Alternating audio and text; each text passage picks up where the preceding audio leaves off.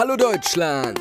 Mein Name ist Körperklaus und ich habe zwei Leidenschaften: Rap und Graffiti. Macht's euch bequem, jetzt erzähle ich euch meine Geschichte. Ich habe bis ich 19 war oft LSD genommen, vielleicht auch zu oft. Manchmal war es gut, manchmal war es echt kritisch, weil die Sache ist, wo du das nimmst, mit wem du das nimmst und wie viel du nimmst. Und ich habe es einfach so quer durch die Bank, so, wenn es da war, habe ich es genommen. Und ich glaube, so manche Löcher in meinem Gehirn, wo ich nicht ähm, klarkomme, zum Beispiel so, so Wörter, wo ich miteinander kombiniere und so, das kann schon sein, dass es von da kommt. Es macht auf jeden Fall nicht gescheit. okay. Also. Ich habe sturmfrei gehabt. Meine Eltern waren weg und Draufgänger kam zu mir nach Hause in mein Zimmer. Meine Schwester war noch da, aber die haben wir gar nicht erst mitbekommen. Wir waren in meinem Zimmer und irgendwann holt Draufgänger so ein LSD-Trip raus, so ein Karton, der hieß Roter Mond oder Roter Halbmond. Roter Halbmond hieß der. Und wir haben erstmal einen halben gegessen. Eine halbe Stunde nichts gemerkt. Nach einer Stunde kam so ein Kribbeln im Bauch und in den Fingern überall. Und wir laufen im Zimmer rum im Kreis und machen so ganz komische Sachen. Nehmen Spielzeug von mir, heben es hoch, stellen es wieder hin. Total bescheuertes Zeugs. Und ganz langsam bewegen wir uns ganz schnell. Und irgendwann hören, hören wir so Musik, so sphärische Klänge, so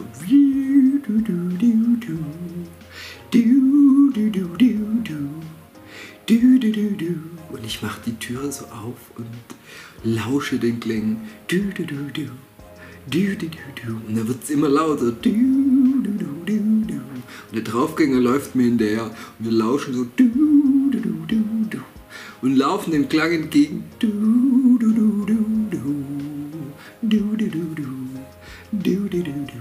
Und dann ist da meine Schwester und hört eine Schallplatte. Voll laut hört die Jean-Michel Jarre. Das war so ein Typ, der mit Synthesizer so Musik gemacht hat, aber so halt so sphärisch. Und wir lachen voll. Meine Schwester fragt sich, was, hä, was wollten ihr jetzt hier? Und wir konnten ja auch nicht sagen, die Musik hat uns gelockt. Wir sind einfach wieder rausgegangen, waren aber so stimuliert, dass wir nicht mehr in mein Zimmer gehen konnten. Wir sind dann raus auf die Straße und sind zum Gymnasium. Da war so eine Party. Wir sind in die Party rein und direkt wieder raus. Es war schrecklich. Das waren so ähm, U2 haben die gerade gehört oder irgendwas ganz in schwarz gekleidet. Heutzutage würdest du Emo sagen, ich glaube, Gruftis hießen die damals, genau, ganz in schwarz gekleidet und haben gerade irgendwas Düsteres gehört und bei uns war das so stimulierend. Wir, wir waren gerade so, bei LSD ist es, dass es so eine Art, es steigert sich immer mehr. In der ersten, am Anfang in der ersten Stunde oder so steigert sich das immer mehr und es hat sich gesteigert und wir wussten nur raus da. Und dann sind wir raus. Und das erstbeste, was wir gesehen haben, war der Fußballplatz vom, äh, von, einem, von dem Schulzentrum. Da sind wir oben drüber über den Zaun geklettert und waren dann da auf dem Platz. Und da wurde das LSD-Gefühl extrem stark. Da war das so auf dem Höhepunkt.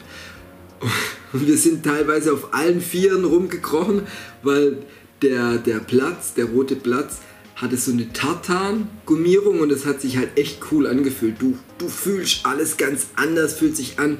Eigentlich kannst du sagen, dass LSD die Verknüpfung im Gehirn anders macht. Normalerweise würde jetzt tuk, tuk gehen, aber das macht einfach tuk, tuk. Und plötzlich fühlt sich eine Tartanbahn an wie Hackfleisch. Oder plötzlich sieht lila aus wie grau. Nur weil es in deinem Kopf anders umgepolt wird und wir halt auf dieser Tatanbahn total in Ekstase vor uns hingemacht, weil da waren auch solche Linien vom Fußball und dann waren da Linien vom Handball und Linien vom Basketball, überall Linien in anderen Farben auch, blau, gelb und das wirkt halt total und dann habe ich mich in die Mitte geguckt von diesem Platz und überall die Linien und der rote Platz mit dem roten Halbmond, dann haben wir so ganz komische Sprache erfunden und haben in dieser Sprache geredet und waren ganz laut. Zum Glück waren die Anwohner, haben weit weg gewohnt. Und, und also ich habe noch ein halbes Jahr danach teilweise Wörter von dieser Sprache, was ich damals erfunden habe, benutzt. Und andere haben so gedacht, ich glaube, der ist hängen geblieben. Also das war echt grenzwertig, was wir da gemacht haben. Und dann sind wir da irgendwie wieder rausgekommen über den Zaun, als das Gefühl von diesem LSD schwächer wurde. Genau. Dann hatten wir einfach nur noch Lust zu laufen, uns zu bewegen. Aber das Gehirn hatte mal ein bisschen wieder so eine Pause gefunden. Okay. Irgendwie kommen wir an die Villa Roller und ich glaube, der Draufgänger hat gerade, der hat jemand getroffen, der hat Arbeitersohn getroffen und nochmal so ein und hat denen auch was gegeben. Und ich war halt an der Villa Roller und habe gewartet auf die. Der hat nur zu mir gesagt, warte hier, ich komme zurück. Und ich warte da voll im Schneidersitz.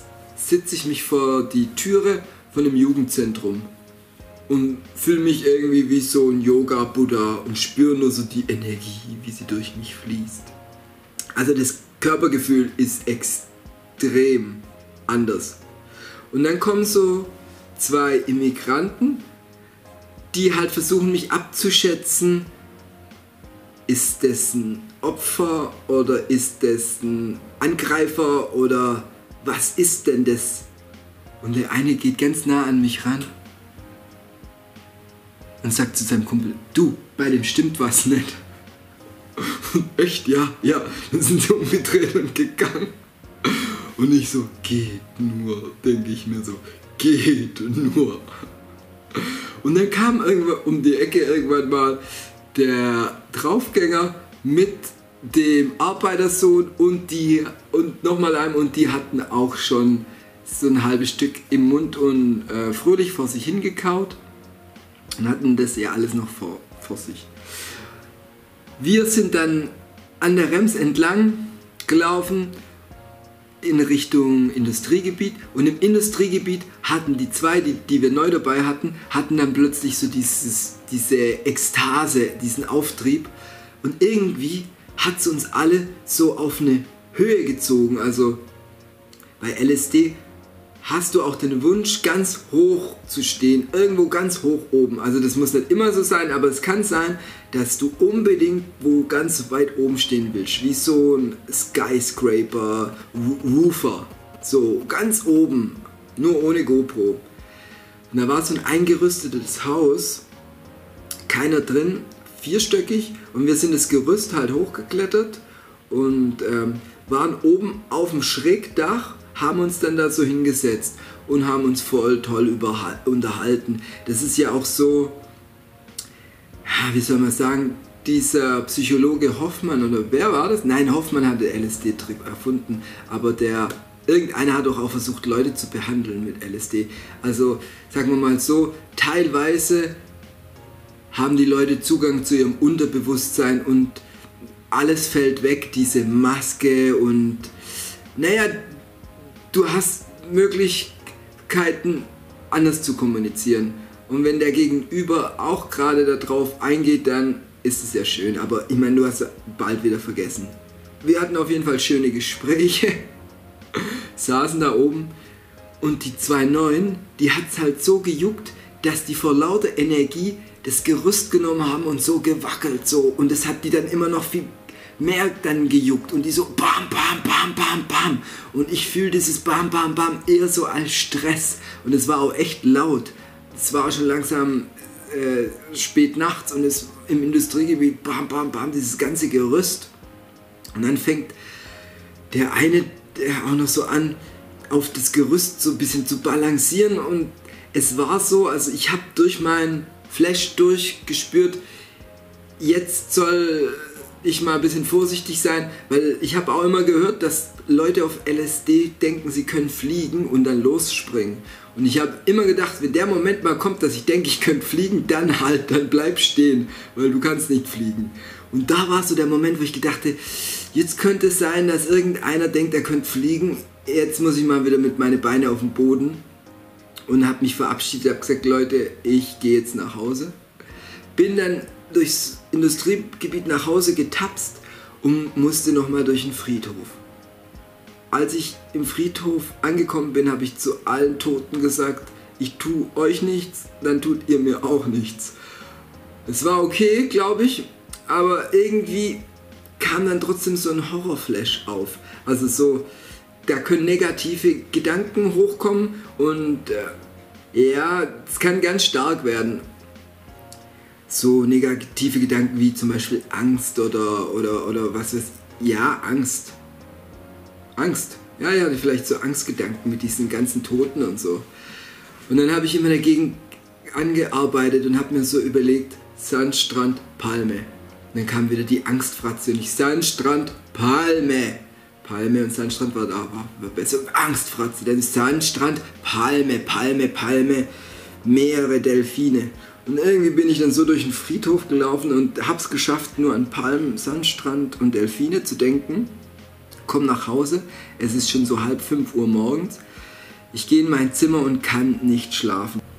Augen sind offen, ich höre jedes Geräusch, kann halt nicht schlafen von diesem LSD, das, das, das wirkt halt zehn Stunden oder sowas. Irgendwie, dann kann es einschlafen. Und dann höre ich so ein Geräusch in der Küche, da wurde Kaffee gemacht und dann habe ich halt aus Interesse einfach mal ich nach unten gelaufen und da war meine Mutter beim Kaffee machen und dachte, ich hätte jetzt geschlafen und redet mit mir und ich rede auch mit ihr und wir haben voll das tiefsinnige Gespräch über Sinn des Lebens. Ja, das war meine Geschichte. Es hat mich gefreut, dass du dir sie reingezerrt hast. Es gibt noch mehr Folgen. Und auf Spotify gibt es auch noch Musik von mir. Kannst dir gerne mal reinzwitschern. Bis dann, Nachbar und Nachbarin.